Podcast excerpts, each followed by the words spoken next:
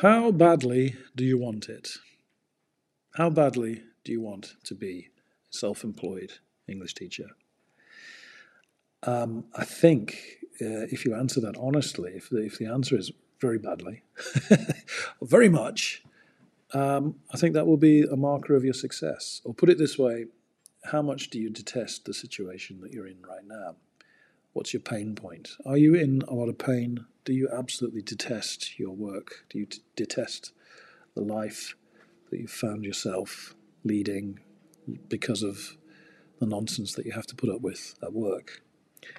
I'm not sure I guess I was at a pain point. For me, it was I was in the world of newspapers in England, and I couldn't really see a way forward to earning enough money to live the life that we wanted for ourselves. So that was quite a strong motivating factor. And also we needed to come back to Japan for various reasons. And the only way I could really see having a job and working in Japan was doing it for myself as an English teacher. That was the one skill that I had that people would be happy to pay me money for. I could do journalism and stuff, but that was clearly a dying industry. And I'm not sure, as much as I enjoy it, I didn't want to go back into that, cap in hand, asking the boss for favours and all that stuff. So anyway, I was chatting to a chap at the weekend who's an English teacher, and he was expressing interest in working for himself. So that got me thinking, well, you know, how can you transition away from working for the man to working for yourself?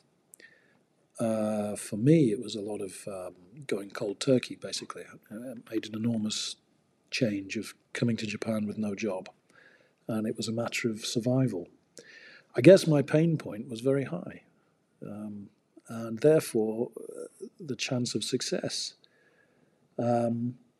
I don't know if it's a chance or what. The probability of success was, well, it was helped by the fact that I didn't really have a choice, or at least I felt I didn't have a choice. There wasn't really an alternative.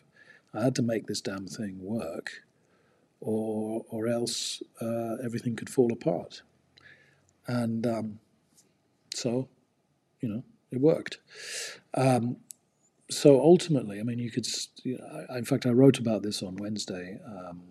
The number 28 bulletin is about how to transition away from full-time employment to being self-employed. Just a couple of ideas there, but ultimately I think it comes down to how badly do you want it? How bad is the pain right now? If it's bad enough, use that as the motivating factor to sort yourself out. And I think you have every chance to be successful.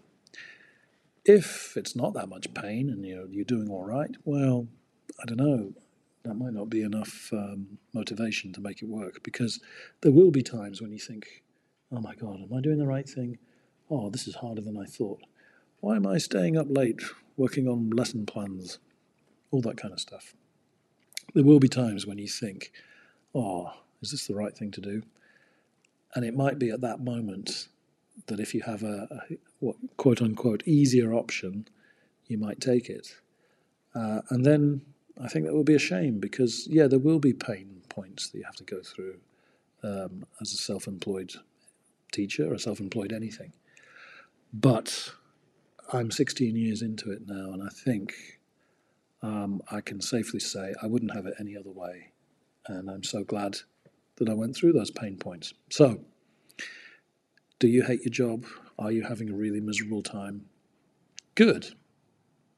That's a good sign that you'll be successful as a self-employed person. So have at it.